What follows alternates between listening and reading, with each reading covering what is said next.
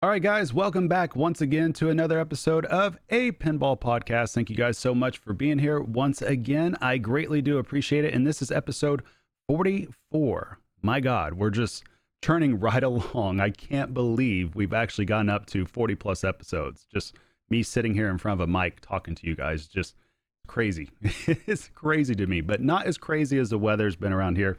We just got our second snowstorm that went by just yesterday I don't even know how many inches are on the ground here in Oklahoma City. And uh, the kids, they're still out of school. So naturally, it's just insane chaos around here. But I'm in my little man cave slash arcade room upstairs. I got the door locked, keeping the kids at bay. So if you hear screaming and yelling, don't worry. There's still other adults in the house tending to them. I'm just letting you guys know, just in case you hear them on the mic, not ignoring my kids. I, I wait till the evening time to do that. I'm just kidding. I love my kids. Love my kids. All right, so we're going to discuss several things. Uh, first and foremost, I want to thank everybody who has watched the Led Zeppelin review video that I put out on my YouTube channel. Just, I believe, is two or three days ago now. It might have even been three days ago. I think I put it out Sunday, and I just want to tell you guys that I am truly humbled by the reaction to that video, and I want to express as much gratitude as possible to everybody out there that took the time to watch the video that gave a thumbs up, thumbs down, that commented on it, that shared it. I I appreciate it more than anything in the world. Thank you guys so much. That video in general, to give you guys a little bit of background on it, it legitimately took me right at 34 hours from beginning of production to the end of production to getting it up on YouTube. It it took me a long time just playing, and that's not even counting playing the game. That's just formulating where I wanted the review to go. And it it did take a lot because I personally I struggled mightily trying to figure out the balance in between reviewing a product or giving it an overview and I was trying to keep away from giving it an overview just because that's something totally different and I wanted to be as honest as I possibly could in my assessment of the game in general. And of course, with all that came plenty of bloopers. Uh, I nearly broke my camera doing this. And the way that I did it, I ended up putting a little foam pad on the end of my camera and I was shooting down from the playfield itself.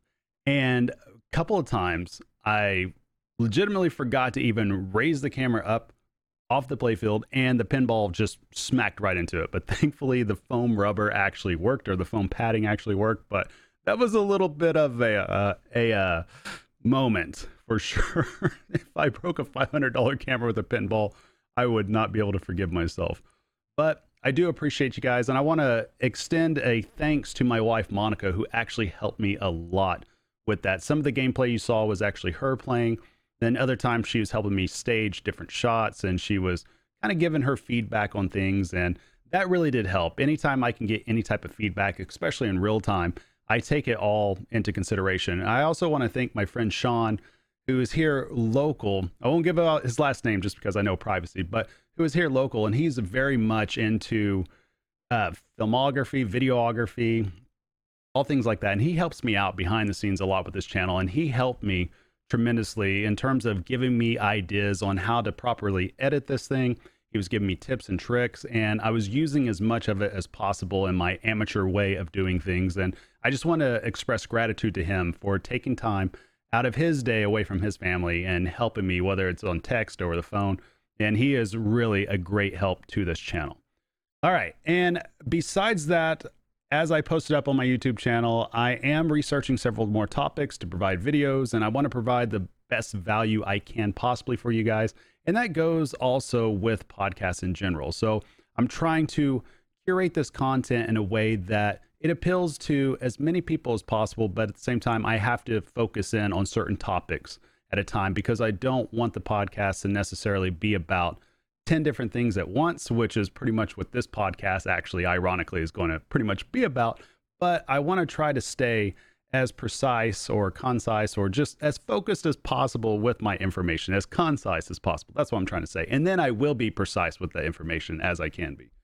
So that's really what I'm going for. You will start to see more tutorials come out, some strategy roadmaps. I'm going to work hard on the on those uh, tactics when we're talking about dealing with developing your skills in pinball. I feel like there's not many there's not much content out there that really talks about tactics. And I'm actually working on one that I'm very happy with. I feel like it's the most critical skill in all of pinball that hardly anybody ever talks about. And it just, it kind of shocks me because I was trying to look up information on it and see what other people had to say about it, just trying to gather up all these resources. And then I realized there was practically nothing out there about it. Yet it's the one thing that I work on all the time. And it's really helped my overall pinball game truly develop. And I'm not going to give it away right now, but that video is coming out here hopefully next week, maybe in a week and a half or so. And of course, we will have more reviews moving in, but those reviews are very difficult to do. It's one thing to get on this mic and just review over a game in general because I can go off my notes and everything, and I don't have to worry about the B roll content with it. Then, of course, if I'm putting up on YouTube and I'm doing a lot of B roll with it, that is very intensive work and it takes much a much longer production time in order to get across my thoughts in a coherent fashion with that. But I will do that. Mainly the reviews in that way will just be with newer titles in which I do have direct access to. If I don't have direct access to it, it's going to be awfully hard to get any type of B-roll obviously, but look for Avengers Infinity Quest to be coming out hopefully within the next two or three weeks or so. Again, that'll take a lot of hours, so no guarantees on exactly when they'll come out, but that's a general timeline. All right, pushing forward, we're going to shift towards tournament talk. So if you guys don't want to hear tournament talk, this will be your stop for the day. And I bid you guys good day. Thank you guys for hanging in there with me just on our basic overall chat so far. And I hope you guys have a great week. For those that are staying on this train, let's get right to it. The uh, Winter 2X tournament that was up in Wisconsin was shown this past weekend on Fox Cities Pinball on Twitch and it was an excellent event. Now, yours truly was supposed to be there. However, of course, snowstorms moved in, and that kind of prevented me from being there. But before I talk about this tournament, I want to highlight something that I feel is insanely important. And I think that the entire pinball community needs to be made aware of this and needs to know how important this is. And this person is incredibly selfless incredibly selfless. And I want to thank Karl DeAngelo personally for actually canceling one of his showings of a former event of the Indus 2019 Classics 1 and 2 and the women's final as well on his channel, IE Pinball. Now, what Karl's doing is all uh, all month long in February, he's showing events that he has that has happened. That's tournament events, and he's rebroadcasting those each Saturday on his Twitch channel which I highly recommend everybody go check out. And we'll get to that in just a few. But I want to thank Karl for doing that because this is somebody who is aiming for partner and who deserves partner on Twitch. And he went out of his way to make a personal decision to not show that event so it didn't interfere with a current live event. And the fact that he was able to do that to me is such a selfless thing. It speaks volumes on his character and I really do think that that needs to be highlighted right there because he could have easily went ahead and posted up his his stream, could have shown that tournament, and he would have gotten a lot of views for sure. He would have gotten a lot of views, and it would have diluted the whole viewership in general for pinball. But he was looking out for other people. He did something that was incredibly selfless, and to me, that needs to be recognized because obviously he didn't really announce that too much publicly, from my knowledge so that's excellent. And what I would recommend everybody to do is that if you have a free Saturday, or even if you you know you're not going to be watching Twitch or anything like that, I would still encourage you to go on his channel and open up a window, like watch it. Even if you're just lurking and you're walking away from the computer, your phone, whatever, that's fine. But support this channel. Support Karl's channel, IE Pinball. It's so incredibly important. And the reason why it's incredibly important is because he needs a certain amount of viewership in order to get partnership with Twitch. And the reason why partners, partnership is so important with Twitch is that we do need more partners in the pinball category. If we look at it, I believe just this past year alone, or this year in general, right now in 2021, there's only two out of the top 50 streams in the pinball category that are partnered that stream in the pinball category, and that's Buffalo Pinball and Mr. Scoot. And a lot of you probably haven't even heard of Mr. Scoot. I'm sure most of you have heard of Buffalo Pinball. Mr. Scoot is not traditional pinball. I believe it's more of the the virtual pin, but he does have a pretty clean channel. If you haven't seen it, he deals a lot with retro gaming. I think he's actually a comedian as well.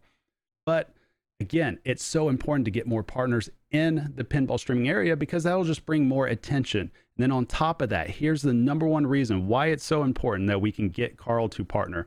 It's because partners get transcoding option priority. And what this means is it will create a better experience for the viewer because partners will get priority when you're dealing with options for resolution options, meaning that the viewers can switch up their quality if they're not able to see the stream very well. And for a game that basically requires 60 frames per second in order to fully show it properly, that is so important. And when we're talking about future pinball content, we're talking about top of the line tournaments, we're talking about somebody that already has a top of the line stream. I mean, he is he is the bar. He has set the bar and Karl's streams are excellent because one, you have great quality. Two, you have somebody that is legitimately a world class pinball player. And three, he's somebody that will readily discuss what he's doing, why he's doing it, and it makes sense. There's nothing about his streams that are chaotic where you get completely lost. It's amazing to see. And I would highly recommend people start doing that. I know me personally, I'm going to do that. Even if I'm not watching this weekend, I'm going to make sure I'm lurking at least so that way it gives another viewer. And I think that is really important to do. All right.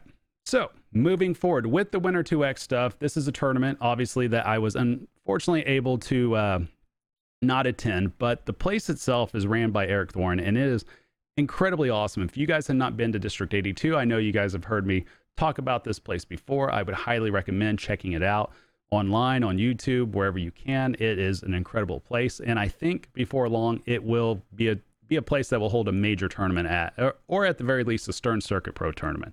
I think it's it's that good. And the the event that they got that they had, I'm all over the place. Sorry guys. Let me take a drink real quick. I'm gonna take me a quick break. All right, break done.